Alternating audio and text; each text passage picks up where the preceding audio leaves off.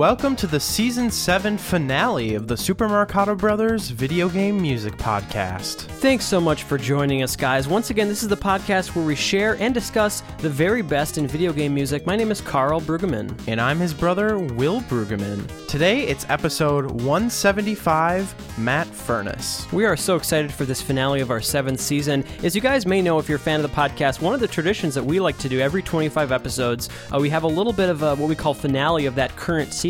And uh, for pretty much every single season, right, well, we've kept this tradition going. We've interviewed a video game composer. Yeah, I think the only one that we didn't do that was when we had our 100th episode. when We did the special sort of video bonus episode. But we have had at least one interview with a video game composer in every single season. which is really fun. And today I'm really excited because, like Will said up top, today uh, is all about the music, the career of Matt Furniss. And what's so cool about that is a lot of you guys will know that name if you're a fan of 16-bit music, specifically the Sega Genesis. Right. And anyone who knows me knows that the Sega Genesis is really just my wheelhouse when it comes to video game music. So Totally. the name Matt Furniss is a name I was familiar with ever since the inception of the podcast. And so that's the fun. thing that's that's fun is I think it's great having this episode at this point in our podcast history Right. because really if you are a fan of the show you will have heard plenty Mm-hmm. of great Matt Furniss music but he is a composer that he's not necessarily someone that we would play on the very first episode of the show you know it's like th- there's so many great um, video game composers but he definitely is one that we're huge fans of and, yeah, and there's featured really, a lot on our podcast especially when you talk about on the Western side of things in the 16-bit era, there was nobody more prolific than him on the Genesis. If you actually go on his Wikipedia page and look at his gameography, it's absolutely insane how many games he worked on. Some that you guys may know: uh, Pugsy, Mickey Mania, Alien 3, The Lost Vikings, and many, many more. So yeah, it's just crazy how much um, this guy did specifically for the Genesis. He did work on games for other systems such as the Amiga and the C64, a little bit on the Super Nintendo, and a little bit kind of bleeding into the 32-bit era. But the Genesis is really kind of where he made a name for himself. So guys, what we're gonna do is we're gonna play a handful of tracks uh, up top here to kind of introduce anyone who's not familiar with kind of Matt's style to his music, and then we're gonna sit down and talk with Matt later on, and then after that we're gonna play a handful of more tracks to kind of close off the episode. so it should be sort of a, a comprehensive episode, both featuring his music and interviews where we can sort of sit down and discuss with him about his music and his whole process and background to composing and everything. So it's really going to be a lot of fun. Yeah, and this episode is going to be just full of uh, really awesome, expressive music. Uh, so, yeah, what you guys heard up top, that was a track from European Club Soccer for the Genesis, a perfect play in track. And now we're going to move on um, to Wiz 'n' Liz, which is a soundtrack, again, for the Sega Genesis. Um, and we'll talk about this later on, but this is actually one of the soundtracks that was given to us as a, as a bit of inspiration for this uh, project that we recently worked on. The developer of that game, it, you know, cited this specific soundtrack as Right. something that he kind of wanted. So let's take a listen to the track called Home from Wiz and Liz, composed by Matt Furniss.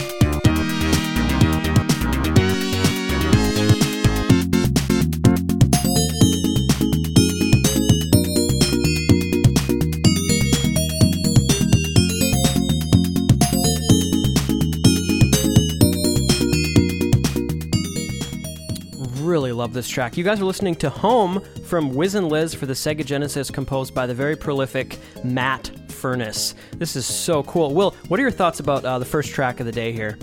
I really like it. I think it sets a very fitting, exciting, fun, poppy, classic video game music energy to it, which is something that I really think Matt Furniss always brings to the Mm-hmm. table. It's that kind of thing that we really miss in video games this very fun, unapologetic, poppy experience. Uh, this track is really special to listen to because, like you mentioned, you know, we, we listened to Wiz and Liz when we were. Um, coming up with the music for that recent project that we'd been working on and so both in sort of the sounds of the instruments and particularly the uh, drums it, it kind of reminds me all of, Mm-hmm. all uh, of that, project. Yeah, no. One thing that I love about Matt's music, um, you know, and on the Genesis especially, is it's so groove centric. You know, it's just some of the most like groovy and rhythmically interesting Genesis music that you'll ever hear. Yeah. Um, and he really kind of adopts his own style, and I think it was partly due to his background and the fact that he's working on the system and trying to use the FM channels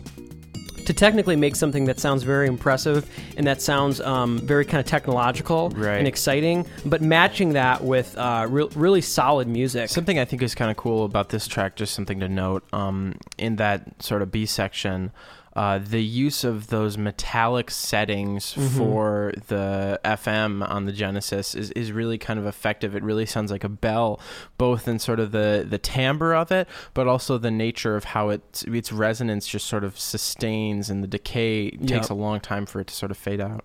Awesome. Well, now we're going to move on to another Genesis soundtrack. This is so good. This is Alien 3.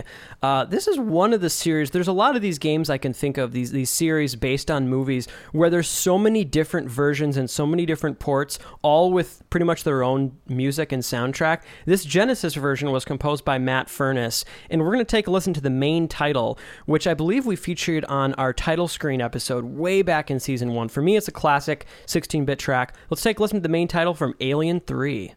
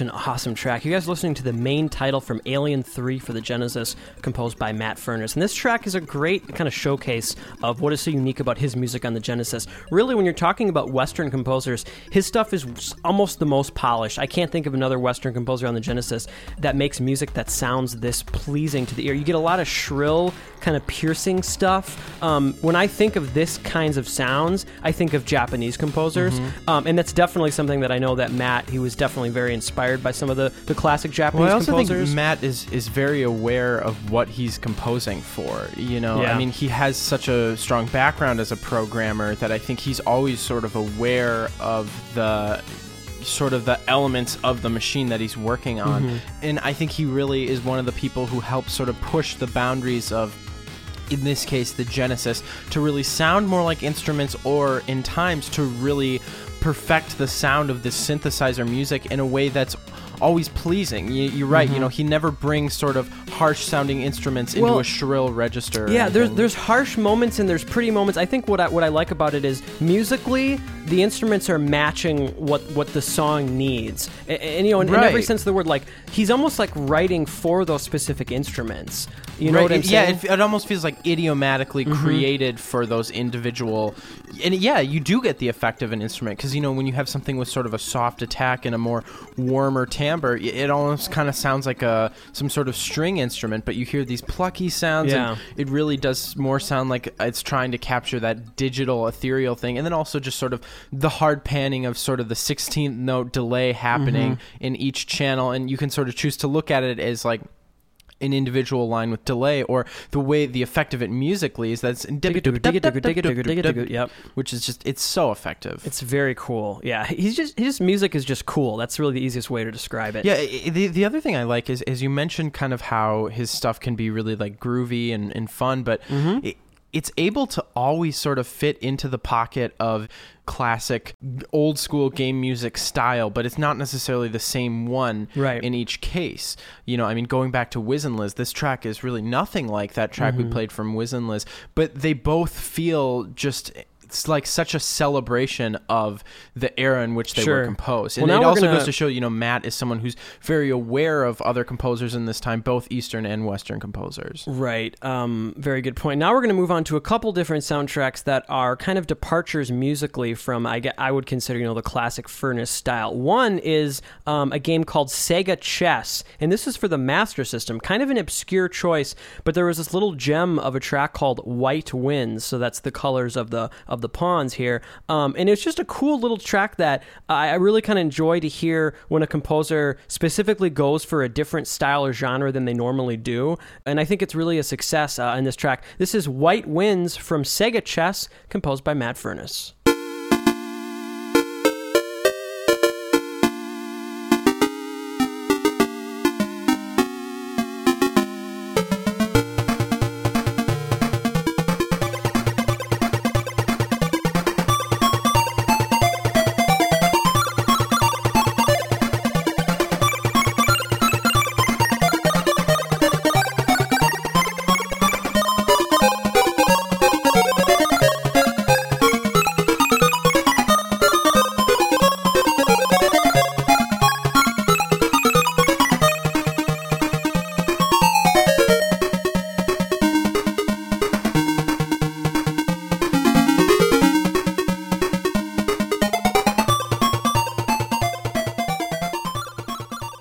Listening to a quirky little piece called White Winds from Sega Chess for the Master System, composed by Matt Furniss. Really interesting change of pace. Uh, I wanted to play at least one kind of more uh, obscure choice, not from the Genesis. We have one more track later today that is also not from the Genesis, but most uh, most of the music today is from the Genesis. You know what I love here is that he's using that arpeggiator not for the effect of filling out harmony. I Mm-hmm. mean, to some extent, but for the most part, he's using it to add an entirely out of this world timbre. Mm-hmm. You know, it really gives it its own character. Bling, bling, bling, bling, bling, bling, bling. It's goofy. Mm-hmm. so goofy and really plucky. It feels like something that would be right at home in like a Looney Tunes cartoon, even though it's completely.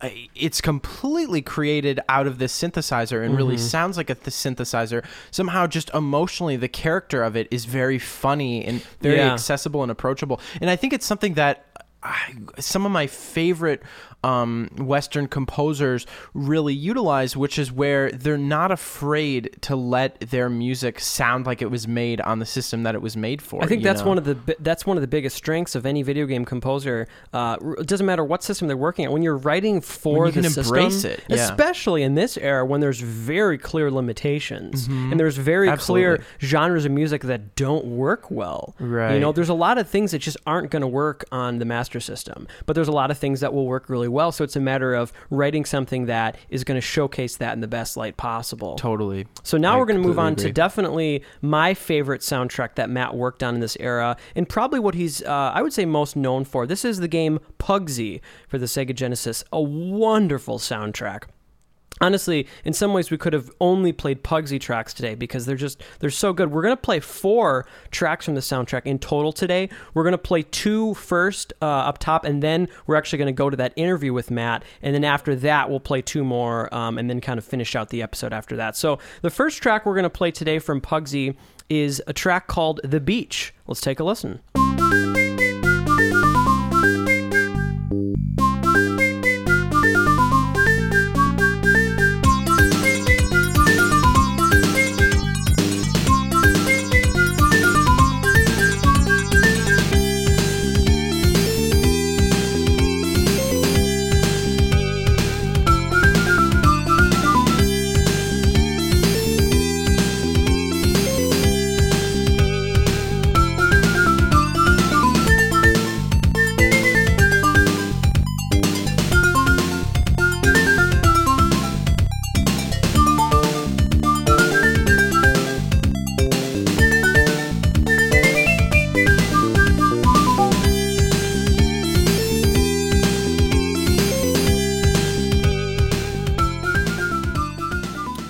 A wonderful track. You guys are listening to The Beach from Pugsy, composed by Matt Furniss. A very feel good, nostalgic, wonderful piece of music. You know, I love a, a song like this because you can really tell this was composed on a keyboard instrument. Mm-hmm. Um, just because it, it's it feels so natural. You can just hear sort of the hand running through some of those melodic runs. And Sure. I, I, I especially love the use of the instrument settings, uh, particularly that intro riff, which really sounds like it's being whistled, which I Mm-hmm. think is perfect for sort of the swung, positive um, nature of this track. is particularly just when focusing on the chord progression because it has that wonderful effect where it's just sort of moving up scale steps as mm-hmm. far as the chords, but it's also retaining that pedal pitch of the first chord. In this case, not really in the bass, but it's still sort of filled out there. So, for It's example, really- let's say we're talking about something in C major. So it's like you'd go from a C major to a D minor, but in one octave, you would still keep the C there through each chord movement, which it really has this sort of dreamy, fun, uplifting. And also, it's something that is, is used in beach music or tropical Right. music all the time. Well, I mean, we even did that, and uh, we recently composed that track "Surfing at Sunset." Mm-hmm. Yeah, um, it's something that you hear in Mario Kart soundtracks all the Yeah. time. I, it just it always feels so good. And, and but this is a, an example, and the soundtrack is is a very good example of this, where I hear a lot of beach music on the Genesis where all it is is just those gimmicks and just those cliches Right. Or without any of the heart. Whereas this track, yes, it features some of those, I guess you could say, cliches of beach music, especially in this era. But there's a lot of interesting musical things happening, and every Right. single section goes to a, a different Well, place. And, and I think the important thing to mention is yes, this takes place on the beach, but I think in a lot of games, the beach level is definitely not the first level. Right. So it's sort of serving this ancillary function where something that's good about this, in addition to being at the beach and having those tropical elements or those feel good kind of summertime fun energy, uh, it also has to serve the function of this is the first level theme. So Mm-hmm. it needs to be that hooky melody that you know you hear every time you play the game. That Yeah. hooky melody that keeps you coming back to wanting to play again and again. I believe it's the first stage. I know on the soundtrack it's listed as the first stage theme. Um, but now we're going to move on to probably my favorite track in the soundtrack. Uh, this is just such a classic Genesis track for me. This is "The Cove" from Pugsy. Let's take a listen to. This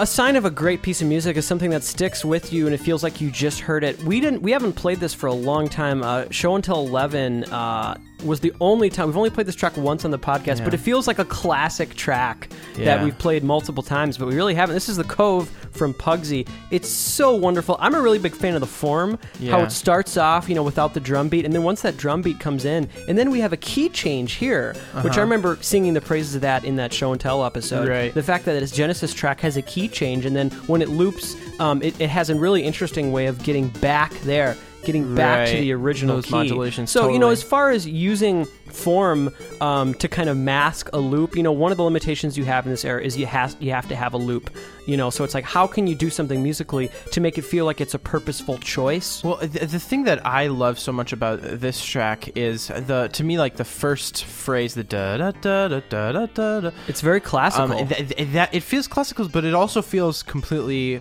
original yeah. Know, fresh compositional material it's very but the fresh. end of the phrase da da da da da da da, da it, it almost feels like it's like playing off some sort of old musical cliche. And what I so love about that, it, it makes the music feel a little bit like self-aware, and it feels like you're getting this great melody, but in a way that's not so earnest that it's like cheesy. You know, Right. it, it And really also- feels like it's completely and just like all of Matt Furniss's music, he's so aware of all the elements, and not in an ironic way either.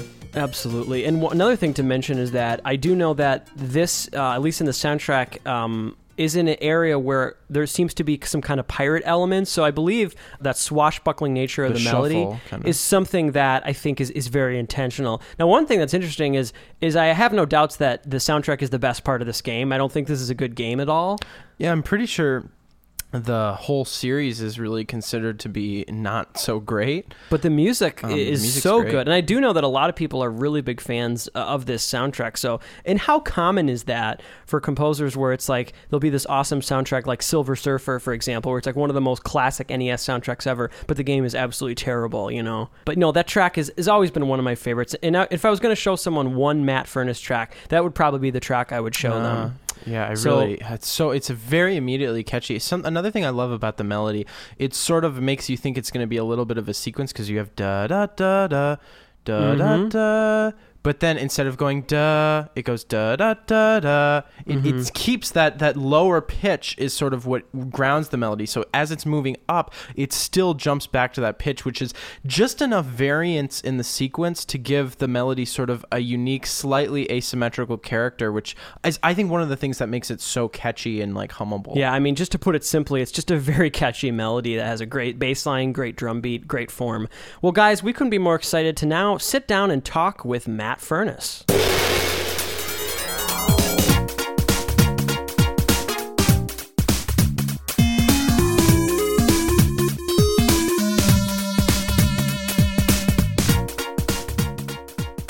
So we're very excited to be joined today by Matt Furniss. Matt, thanks for taking the time to talk to us today. No problem. Hey, Karl. Hey, hey, Will. How you doing? We're doing great. Thanks so much. We're really excited to get to talk to you. Oh, thanks for having me on the show. Let's just get right into it, Matt. Uh, I'm really curious to know what your first love, what your first passion was. Was it was it music? Was it programming? Was it something else? Maybe animation? Like, what was the first thing, like maybe when you were a kid, that you were really into? Oh, I, I like the uh, the programming. I, I got a computer. My first computer must have been a, a, a what was called a Sinclair ZX81, and I think I got that in, in 1981. And I, I learned how to program a little bit on that. Mm-hmm. And then um, soon after that, I, I was able to, to get um, another computer, which was a ZX Spectrum, which was a little better, and I could program that. But the thing is, both of those um, computers really didn't have any any sound. Uh, the ZX81 didn't have any sound at all, and the Spectrum just had a, a little beeper.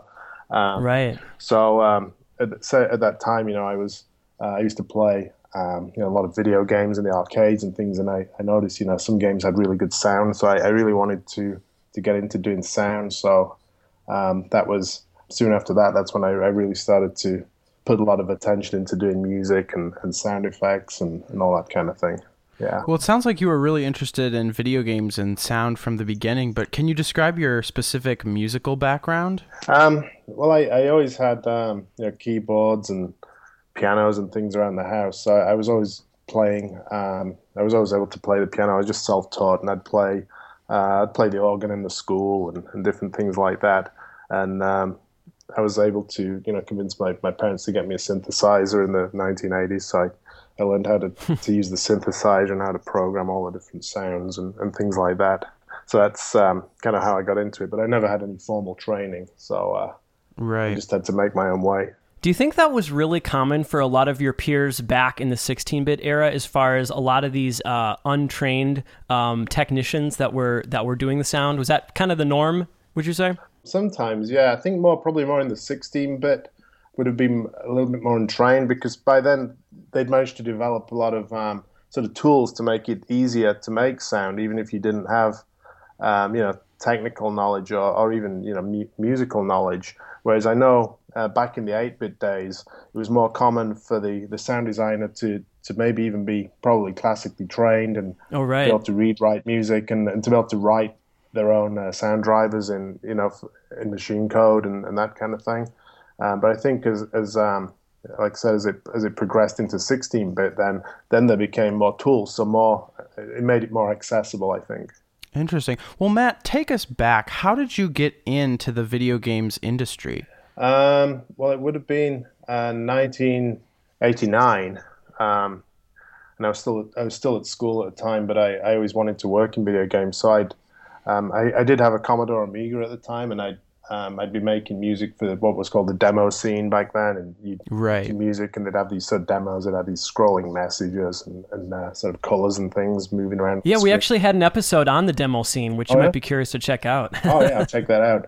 Um, but I um, so I did have um, some music in some demos, and I you know I put those um, songs onto audio cassette tapes, and I, I sent it out um, to different development houses in the UK um, to see if any any of them would be interested in you know maybe uh, give me a job so I could do this full time for games. Um, and how old were you when you sent those out? I was sixteen.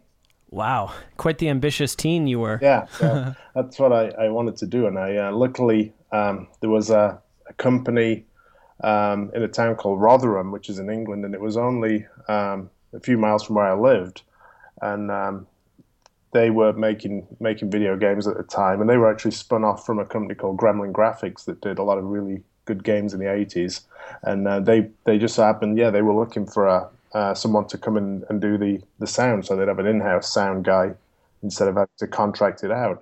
Well, what I think is so great, it really seems like a lot of those early demo scene folks were early adopters of games and just computer technology as an art form long before it became popular, even really widely accepted in the rest of the culture. Oh yeah, exactly. Yeah, it was it was uh, it was definitely a niche, uh, sort of a niche thing. I think um, at the time.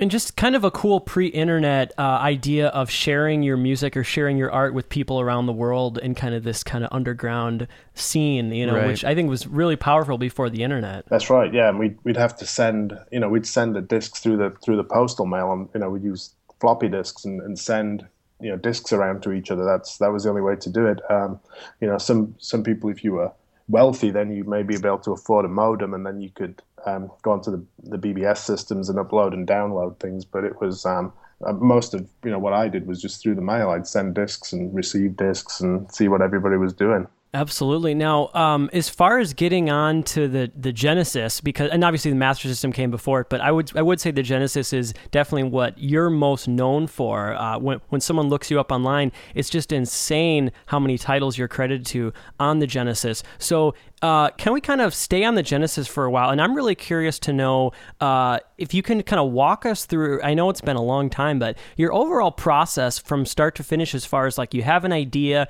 you're working on a project. How did you actually implement the music on the Genesis back then? Um, well, what what I did back then, I was fortunate. The um, the person I worked for was uh, one of the managers, or was one of the co-owners of the um, company I worked for, which was Krisalis, he, he was a technical director, a guy called Shaun Hollingworth, who was really good um, software engineer and a hardware engineer, and he was also musical. So um, I managed to convince Shaun to make me a music development kit for the, the Sega, um, for the Genesis, because I, I don't think at the time there was even one commercially available, and maybe you just have to get it through Sega, and we didn't we didn't have a license. Right. Um, so we, we were able to get hold of the technical documents for the, the console and you know and how it all worked and how the sound chip worked. And Shaun um, made a music development system, and that actually ran on an Atari ST. Interesting. Yeah, so we had what was um, at the time was an Atari Mega ST, which was the big one with the, the four megabytes of memory, and um, so I could use that to edit sounds, and that actually connected to the Sega Genesis um, from the joystick ports on the Atari ST. So it had two joystick ports. That went into a serial port. No, it went from the serial port on the Atari to the joystick ports. That was it on the oh, Genesis, wow. and it would send and it would actually send the music data in, in real time, which I think even all the other systems that other people were using, you they didn't have that ability to really hear and write in real time. No so way. you'd write your music uh, maybe in a MIDI sequencer, and then you'd have to run it on Genesis, and you'd have to listen to what it sounded like, and then go kind of do this back and forth thing, which was a little time consuming. But whereas I could actually make the sounds in real time, write the music real time, and actually hear it as it would hear sound in the game. Um, so I had that system, so I could you know make all, all the different sounds, and I could completely customize you know all, all the um, what was the sound chip was doing and make you know it had samples and really good drums and you know all these kind of things um, and that made it really powerful system to write Totally. any kind of music and, and do it fairly quickly as well, which was which was really good. That's super interesting. Uh, would you say you were more concerned with, like, was there a debate between, um, you know, technical ingenuity or, you know, musical ingenuity? What What were you more uh, concerned with as far as like kind of focusing on the quality of the melodies and the tunes, or was it really about kind of pushing the boundaries of the hardware and making it sound, you know, legit? I think I think it's a balance of both because I'd always play a lot of Genesis games and I'd hear other music that I really liked and, and I'd always want I'd always hear you know technically things that I'd I'd want to be able to do. Um, so I want to I want to sort of always up my game technically, make make the sounds better, make make it just sound um, as refined as you'd hear on maybe uh, some other games. But also you've got to have a good tune behind it. So you know without a good melody, then nobody's going to want to listen to it. So for me, it's a balance of both because you know you've just got gamers at home. They don't really care about the technical aspects. They just want to hear a good tune. But you've got to be aware that your peers may be listening to to what you're doing, and you know, so you want to want to make sure that you you put it on your A game and, and really bringing it as far as it goes, you know, technically. Do you think other like your other composing peers? Do you think they sort of shared your philosophy as sort of uh, a balance between music and uh, technological ingenuity? I, I think so. Yeah, definitely. Yeah, because you you know you'd always see, um, particularly on Amiga, like new sound drivers coming out that people are writing to you know increase the number of sound channels. So that's a you know a technical thing and people are using to to enable them to then even you know write better music then because you can have more sound channels and more compositions, better memory usage, better uh, sample quality. Yeah. You know, Well, that really makes a lot of sense. I, that's why one of the reasons I was so curious to hear about your system and you know that system that you said Chris helped you with because your music on the Genesis is just so confident and it really does feel lush and enjoyable to listen to. And the Genesis was a system that there was a lot of diversity when it comes to how good everything sounded. There were a lot of soundtracks that were just, to be honest, very shrill and piercing and something that you would not want to listen to in 2015. But I think a lot of your work on the Genesis really holds up nowadays. Do you ever go back and listen to it? I, I do sometimes, yeah. I mean, I'm fortunate that um, a lot of people have been, um, you know, people that are interested in video game music have been capturing all the sounds from not just obviously my music, but all in every game ever made. Now it seems like there's a YouTube Yeah. video and, and someone's put a collection of all the, the music, or you can run these, uh, they run the games on the emulators, which is which is good because if we didn't have that, then I'd have to actually, you know, put the actual physical cartridges in a machine and, and play them, Right. which um, I'm probably not going to do. So. Um, that's really it's really great that there's uh, a lot of fans that, that are capturing all these old um, video game soundtracks uh, tracks so that you know everybody can enjoy them. Yeah, we touched on this a little bit, but back in that day in the 16 bit era, and, and it's just so fun for us to kind of have an episode really that is kind of focused on that because that's probably our, both of our favorite era musically. I think there's just so many th- exciting things happening. But back then, uh, who were some of your biggest game music influences? People that when you heard their soundtracks, you were just like, ah, I gotta try to up my ante. I gotta try to do some of this. Um, well, on Sega Genesis, I, I think it was always Yuzo Koshiro.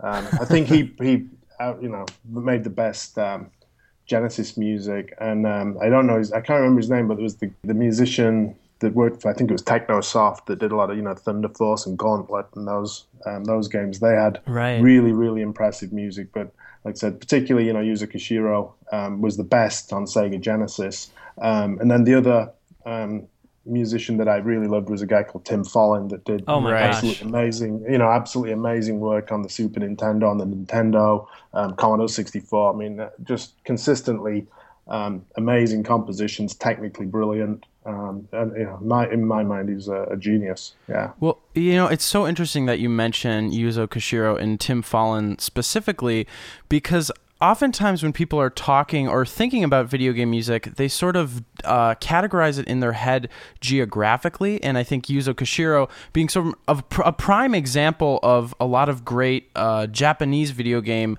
composers and sort of he embodies a lot of the strengths that a lot of his uh, Japanese peers embody. And I think Tim Follin, um, in that same kind of light embodies a lot of the things that make western composers kind of more unique in the world of video games do you think that there's sort of a, a difference in style and philosophy between japanese video game composers and western video game composers Yeah, I think so. I think it's just the cultural sort of heritage of the music maybe that you would be growing up listening to. Obviously, Jap, you know, the Japanese is more they're trying to emulate the Western sound, which is a little different to being a Westerner making music. Whereas in Tim Follin's music, you can definitely hear those progressive rock um, influences, right. and it's you know you can hear Jethro Tull in there, and you know mm. Emerson Lake and Palmer, and and all these progressive yes. rock bands that you can really hear that influence yeah. in there. So I think you can hear those very specific influences in the Western music, whereas the Japanese is more of a um, just a general influence of Western style music and, and trying to you know make those um, Western style chord progressions and the Western style right. arrangements. I think. I think that's really true. Also, I think sometimes it, it, seems that I get the sense that a lot of the Japanese composers are a little bit less concerned with. Um, being on the cutting edge technically and that oftentimes they're like my favorite music from Japan is just because it's you know wonderful beautiful melodies. But somebody like Tim Follin like I mean I love his music but at the same time he's doing things that I could never imagine that hardware performing. I mean whether it's stuff on the Commodore 64 or you know the NES like he's always just blowing my mind with how impressive it's sounding technically. Yeah I think so. I mean I think just as one you know clear example is a lot of the, the Western music that we use the the fast arpeggiator style right um, sound yeah. to, to, simulate the chords, and you, you rarely hear that in the, in any Japanese music, even on the NES, where obviously you got three sound channels. That's something you might want to do just to increase the um, what you know sounds like you've got more sound channels there. But Western mm-hmm. music always a lot of arpeggiators and that kind of effects, whereas not so much on the Japanese. So maybe that's, that's so one true. instance of you know te- technically being pushing the envelope a little more. I think. I kind of think of that as almost like the demo scene sound, really, when I think of those fast arpeggiation techniques. Mm-hmm. Yeah, I agree. Yeah. That's really awesome. Well, you have almost more of a firsthand insight than anyone else on really the power and the charm of FM synthesis. Uh, so, if you were to, to describe this to someone who has no idea what we're talking about, uh, that you know that classic Yamaha FM synth chip at the Genesis, what was it about that chip uh, that was so perfect and so tailor made for um, interesting music? Um, FM synthesis was was very powerful when it when Yamaha um, sort of unleashed it on the world. I think it was the DX7 synthesizer where they first used it, and that it gives you a very different sound because before then with um, analog synthesizers, you just have you know a couple of oscillators and modulators and a couple of basic waveform types. Um, so everything's going to sound like a you know like a square wave or a triangle wave or a sawtooth. But with F, with FM synthesizer, it really allows you to just create these different kind of morphing waveforms where you can sweep, you know, as you hear in Genesis, like classic Sega Genesis music, you can hear these sweeping sort of modulations of, of sound that can go from sort of really dark to really bright and shrill, and, and then they can sweep back down. And you, you couldn't do that with, with other systems, and you, you know, you yeah. can't do that with um, like a wave, uh, like a sample or a wavetable based system like the Super Nintendo. Just you can't do those kind of sounds with, with samples. So you yeah. really do need the ability to really modulate the, the sound from each channel, which FM is perfect for. And then with the Genesis, you've got seven sound channels. Um, plus, you've got the um, programmable sound generator, which is the three channels from the um, Sega Master, Master System, system yeah. still in there, and the ability to play um, you know, sampled sampled sounds on one channel, which is perfect for you know for percussion and drums and things like that. Yeah, and just the combination of that plus the noise channel plus the PSG and all that coming together is just such a lushness of sound and such yeah. a diversity of sound that is just not possible with the Super Nintendo. I know you did have some experience. I'm not sure if I would assume you would write the music a lot of times for the Genesis and have to make the the difficult ports to the Super Nintendo. Do you want to talk a little bit about maybe your your experience working with those samples? Yeah, that's right. That's exactly what I would do. Um, there's a I didn't do a lot of Super Nintendo music, um, but one um, which probably more well known would be um, Mickey Mania, which I did write all right. the music originally on the Sega Genesis, and with Michael Giacchino, I believe. Um, I think he he had um, some. I think he did have some work on that project as well. Yeah, there's there's a, quite a few people involved.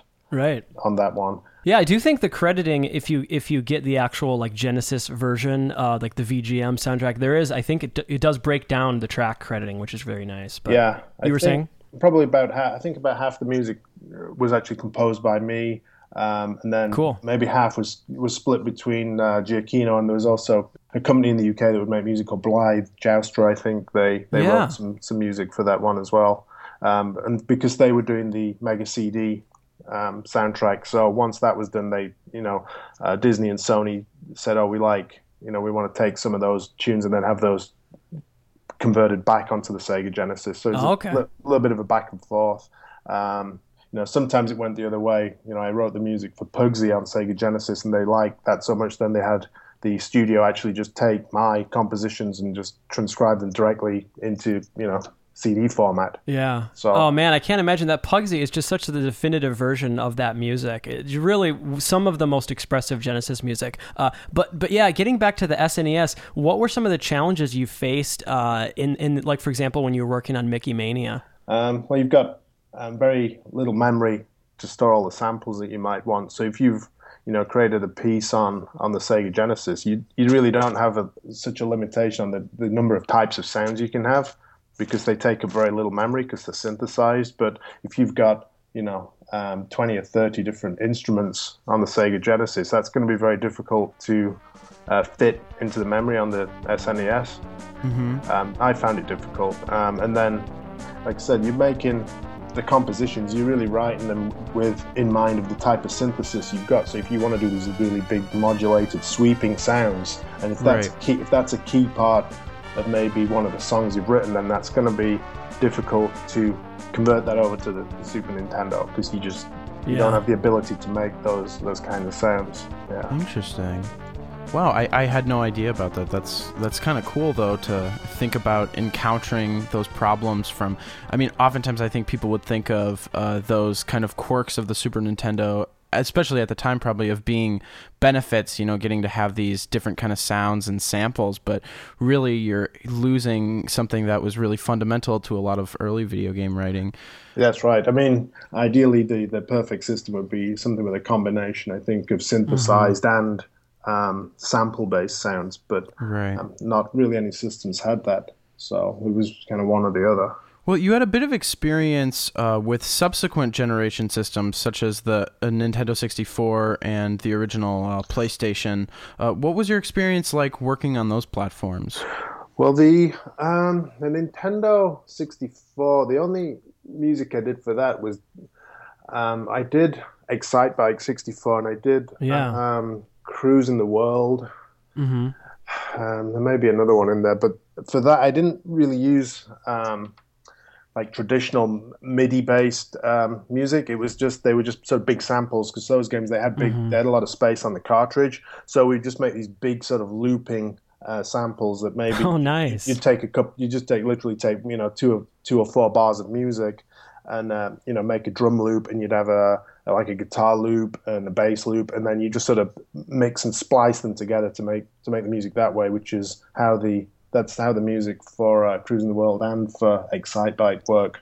Oh, cool. Um, and the PlayStation that was that was fairly tricky um, at the time.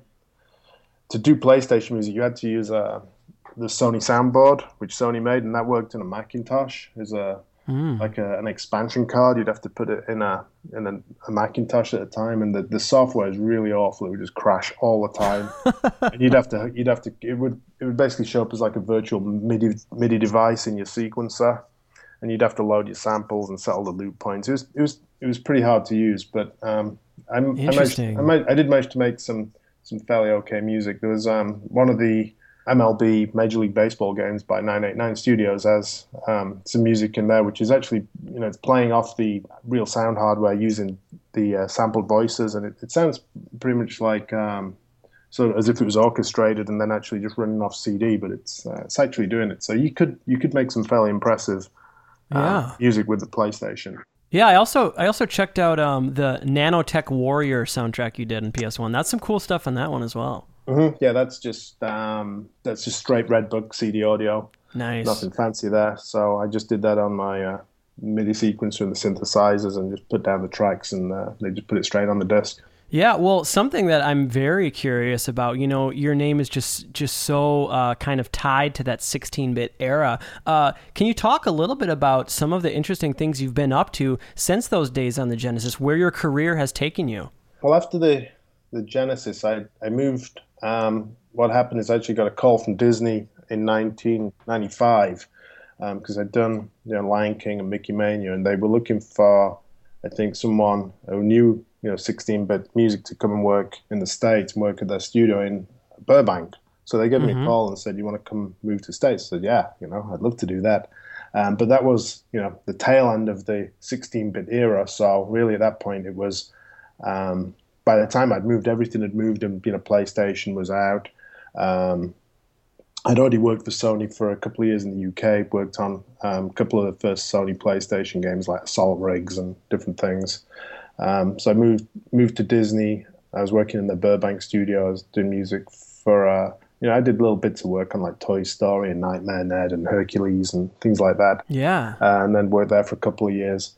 Um, and then uh, after that, um, I moved down to Sony um, in San Diego. Worked for 989 Sports. Um, but to be honest, you know, that was a lot of sort of sports games and things I wasn't too into at the time. Right. Um, so I you know, stayed there for maybe a year or so. I moved moved back up to, to Burbank, um, which is near Los Angeles, and, and, set up my studio there and did did some bits of work for uh, you know Excitebike, and I did Fear Effect and uh, some other CD, some you know a lot of CD-ROM games, PlayStation One games, those kind mm-hmm. of things. Um, and then I just I didn't really want to do the music anymore because I saw once everything moved off the sound chips onto CD-ROM, I I, I wasn't that interested anymore because I always enjoyed the technical challenge. Right. To be honest, so um, I just got more into programming and you know did started doing a lot of web programming and got jobs doing programming, um, which which is what I've been doing for the last you know 15 years. I work for, for Sony right now for Gaikai, and we we work on the uh, PlayStation Now uh, game streaming system for Sony. So that's what awesome. I've, that's what I've been doing since then, and still doing it now, and um, doing a little bit of music here and there still, just for for fun.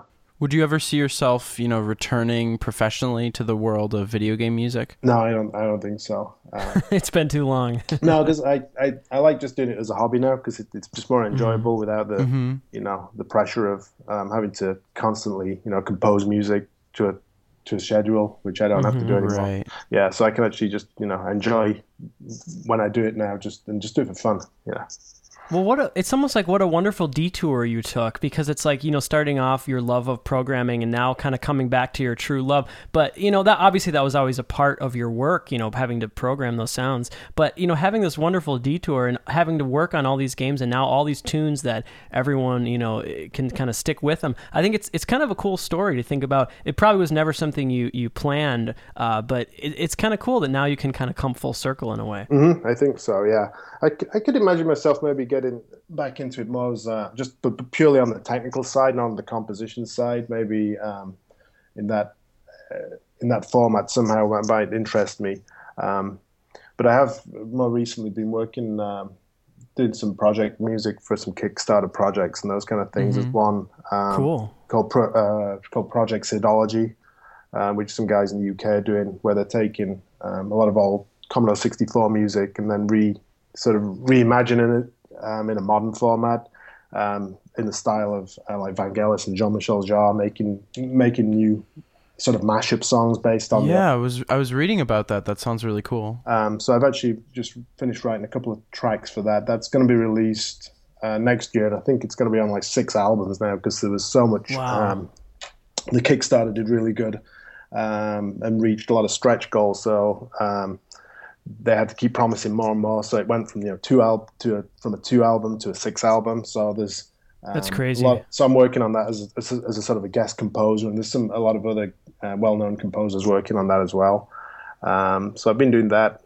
Um, that's the most recent thing I've been doing. Yeah. Yeah. Well, well, the last thing I kind of wanted to touch on um, is there anything that you kind of hope to see going forward for kind of the the future and the modern age of video game music? Is there anything that maybe we can learn from uh, your time in the 16-bit era uh, that we can maybe kind of fuse with our modern technology that we have these days? Um, yeah, well, I think we're I think we're already seeing that, especially with the you know the, well, the indie title scene with a lot of these independent games that are more made to look and sound like 16-bit games. Yes. Um, so I think we're seeing that now. I mean, I was, you know, recently I was playing a game that was, um, it's called Axiom Verge. It's kind of like a, Right, trying to be like Metroid. Yeah, and it's really great. The music's so good because it's kind of Metroid, and it, it sounds like Trent Reznor meets 16-bit meets. It's just such a great sound, and there's so many you know good games. I'm playing a game called Shovel Knight. Oh right, my Jake gosh. Kaufman. Totally, yeah. The music for that's just in, And it, incredible. guys, uh, I saw on on Twitter, uh, what was it yesterday? Jake, he's at his studio writing more music. There must be a DLC. Right, coming. there's the Oh. Plague Knight DLC, so he's writing new music. So yeah, more music to come. Yeah, so I think so. I think we're seeing that now with these, you know, these pure retro games, and then these crossover games that are taking a bit of the, you know, the modern versus the retro. So um, I think that's what you know. It's it's out there, and, and it's good that um, we're, you know, composers can write um, these these types of music now. Yeah, it's a really fun time to be a fan, and also for us, uh, if you're familiar, we're kind of starting to get into the world of video game music composing as well. And, and I got to tell you, there, there's kind of a cool story. We recently were working on this project, and this designer came to us, and it's kind of like a, it was a side scroller type of a Viking themed game, and trying he, to be 16-bit. and in and guess what he said? He's like, you know what? I really kind of want kind of a Matt Furniss sound. Oh, really? Yeah. Oh, He specifically yeah, mentioned so, you. so, it- no, so no kidding. We actually kind of went back to you know Wiz 'n' Liz and Lost Vikings and some of the soundtracks we worked on in the Genesis, and you know really tried to do our take on that. So someday we'll we'll probably have to share with you uh, that soundtrack. you Oh, might get a kick out of it. I it. definitely want to hear that. That sounds fun. Yeah, I want to hear that. I have heard some other um, composers where they've used some technology where they could actually use the, the Sega Genesis sound chip and capture the sounds from the old games and then make new music using the old sounds. Yeah. which is- really really interesting. Yeah. Really, yeah, that's super, super fun. Definitely something we're interested in as well. Well, well, Matt, this was so fun talking. Thanks again for taking the time to talk with us. Thanks, Karl. Thanks, uh, Will. Appreciate it. Awesome. Well, have a great rest of your day. Okay, you too. Thanks, guys.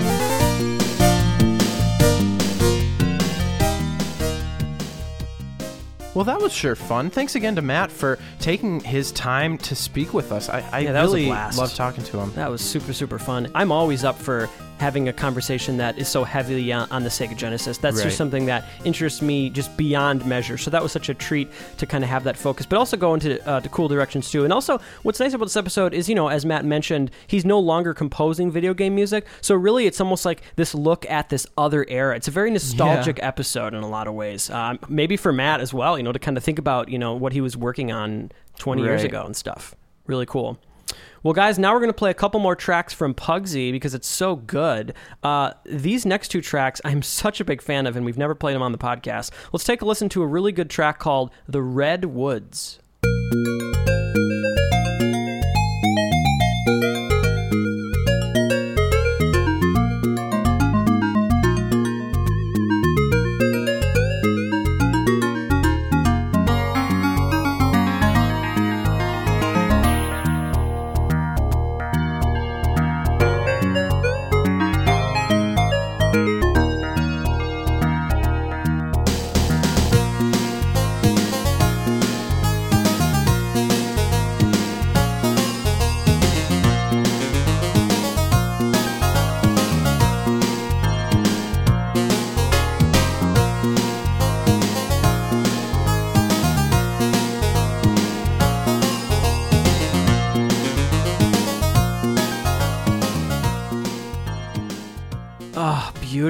Listening to the Redwoods from Pugsy. I love this track. This would this uh, is pretty much the closest thing to a track of the week that we're to do this week. I don't think we need to actually like make the little jingle or anything, but this is such a wonderful track, and it's really one of the strongest examples uh, in his Genesis career where this sounds like Japanese to me. It does not sound like um, some of the Western Genesis music w- we hear in this era. It's just Oh, it's so good. Well, what are some of the things that jumped out at you about this track? Well, again, I love those metallic sounding bell decays. They almost sort of sound like gamelan Oh, instruments it's or tubular bells. It's such a good really choice. Not only the idea of doing that, but how he implements it on the Genesis. It's using the FM synth to, you know, its absolute strength. You know, it's doing things that are pretty easy to do on the Right. Genesis versus something like the SNES. Well, I think the other thing that I'm really noticing about a lot of uh, Furniss melodies that I really enjoy is there's sort of a duality between them of being a little bit primal, Mm-hmm. something really simple and catchy, but also with more flourishes that kind of humanize and modernize it a little bit.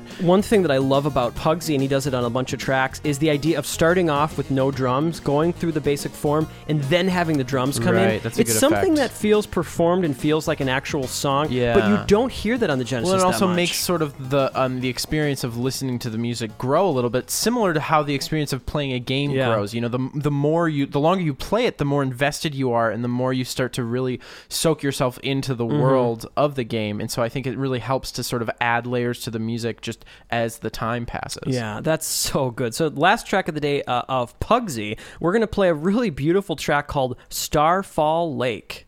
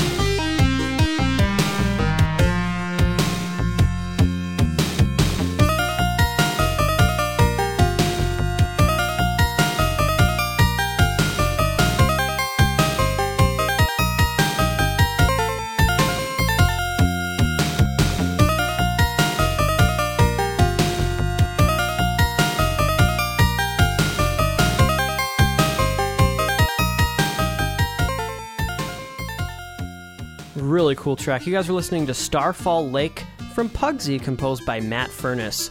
Such an optimistic track. You know, uh, we get some instruments that remind me, not surprisingly, of Starlight Zone from Sonic the Hedgehog. You know, a lot of times on, on the Genesis, you hear instruments that remind you of other games because there's only Right. so many settings, you know, on that FM chip. But this is a really beautiful track. And one thing that I think is important to note why we are having a lot of focus on this soundtrack today um, is because I think it is in some ways a quintessential Matt Furniss soundtrack. I do think he kind of was going in a, a different direction than what he maybe normally did in this era. It seems like a very conscious kind of piece of work from him. Well, and I think a lot of these tracks we haven't played before or discussed Mm-hmm. before, so that's sort of a nice opportunity to get to do that. You know what I really like about this one, and again, just a lot of the um, songs and tunes in this soundtrack have it's just like a, a, a quasi soloistic feel to them. Yes. It, it almost feels like a, a more simple kind of pure melody is hidden underneath them, and they're mm-hmm. being performed in a in a little bit more of a soloistic, flourishy way.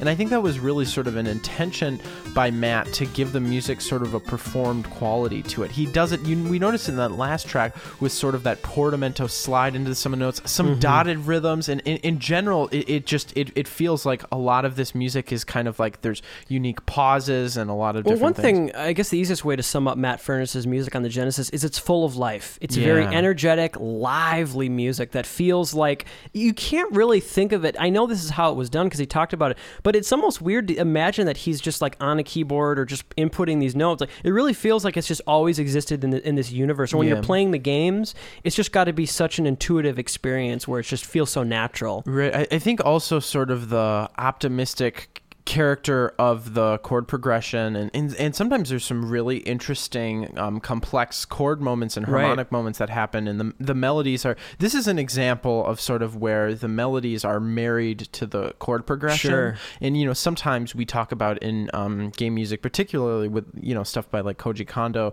where the melody really has that sort of independence where it's shaping the progression this is another sort of end of the spectrum that's also really satisfying where you sort of have the chord progression that's giving you the emotional character and the melody is serving it's almost like a, a frosting on, Sure. on top of that and Yeah. i actually really like that about this pugsy soundtrack Wonderful. Well, now we're going to move on to um, another soundtrack that is on a different system. Let's play a track from the Game Boy. This is a racer that he did called Woody Woodpecker Racing.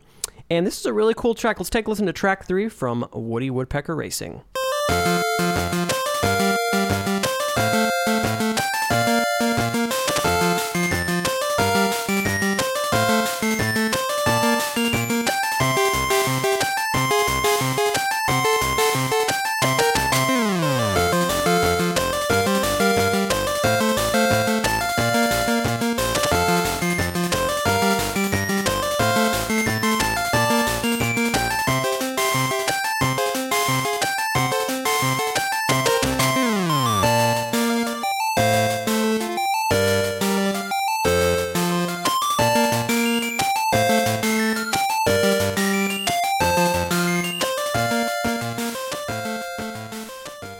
Big fan of that track. That was track three from Woody Woodpecker Racing for the Game Boy, composed by Matt Furniss. A really gorgeous melody, Oh a, a hidden gem. This definitely. is this is my track of the week. I love this. so good. This could have been So well featured on our uh, Game Boy music you may Yeah, not have heard. Hats off to Matt Furniss and, and this track. Just the, it's so well composed. I mean, all the chords just feel so authentic to that sort of Looney Tunes old cartoon harmonic style. Just kind of how married it is to the old sort of vaudeville show tune it's, type of. it's really music. good. And again, a very kind of obscure choice. Um, even when you're talking about Matt Furniss, I don't know if a lot of people would have was have chosen this, but I'm really a big fan of every once in a while when he tries to go in a completely different direction. Uh, this section is so good too. Like, Yeah. what a great contrasting B section. The other thing, his use of the different registers in this track is particularly Im- impressive. You know, Mm-hmm. it, it, it is able to have the limitations of the Game Boy, but it really feels like almost this busy orchestra, which reminds me of sort of the cartoon music where you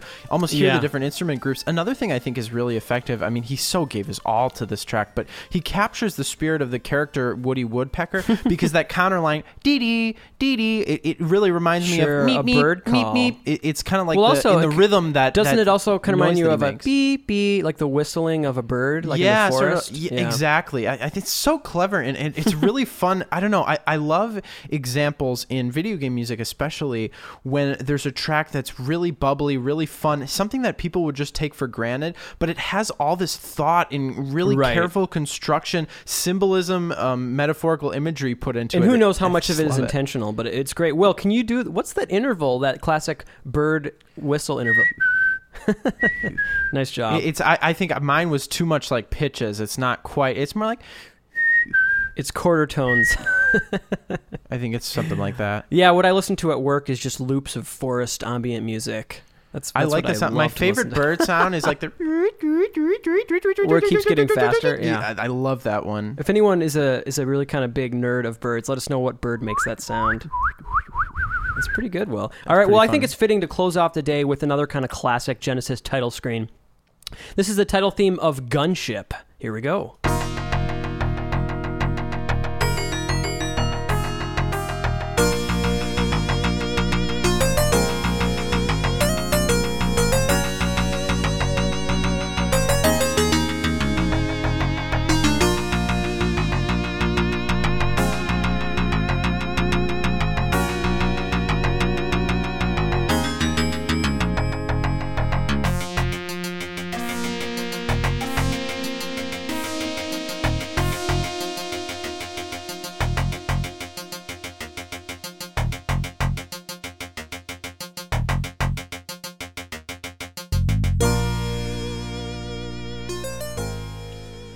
Guys, thanks so much for joining us for the finale of our seventh season as we took a look at the music of Matt Furniss. We had a great time talking with Matt and also kind of showcasing some of his best work on the Genesis. This was an absolute blast. Yeah, so much fun. Uh, again, you just uh, it's a real treasure whenever we're able to talk to either um, a working composer or, or someone who's worked in the heyday of games. And Matt Furniss is someone where it's just that name, like Karl mentioned at the top of the episode, he's so Mm-hmm. prolific. That name is just you know it's it's so familiar Yeah. to the show at this point and i think the other cool thing is getting to talk a little bit about sort of the demo scene in the computer Yeah. music because that's another um, facet of that not really video game music but definitely a whole kind of subgenre and subculture And you know that we focused on is in the show I feel like a lot of our interviews have kind of common threads that we've talked about in multiple interviews. Right. But one thing that's crazy is we've interviewed a lot of British composers, haven't That's we? It's true. almost like what we're known for at this point. yeah maybe I mean, they're easier to get a hold of than the Japanese guys, aren't they? that that's also But true. yeah, guys, we're so excited. Um, next week is going to be the first episode of our season eight. I we have a cool it. tradition with our first episodes. We, we, we try to do something a little bit different for them. Mm-hmm. Um, so we're not going to give you away what the topic is going to be,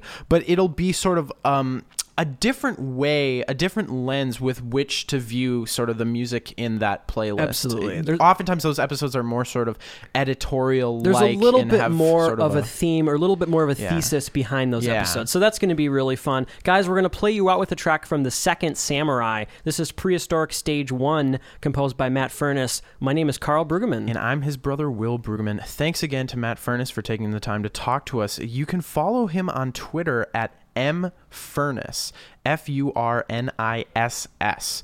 Um, you can follow us at Marcato Bros. That's and correct. once again, you can find um, all of these podcast episodes and all of our original music at supermarcatobrothers.com. Thanks again. This has been a really fun season. We hope you stick with us for the next one. I hope you enjoy this track. Have a great week. Peace out.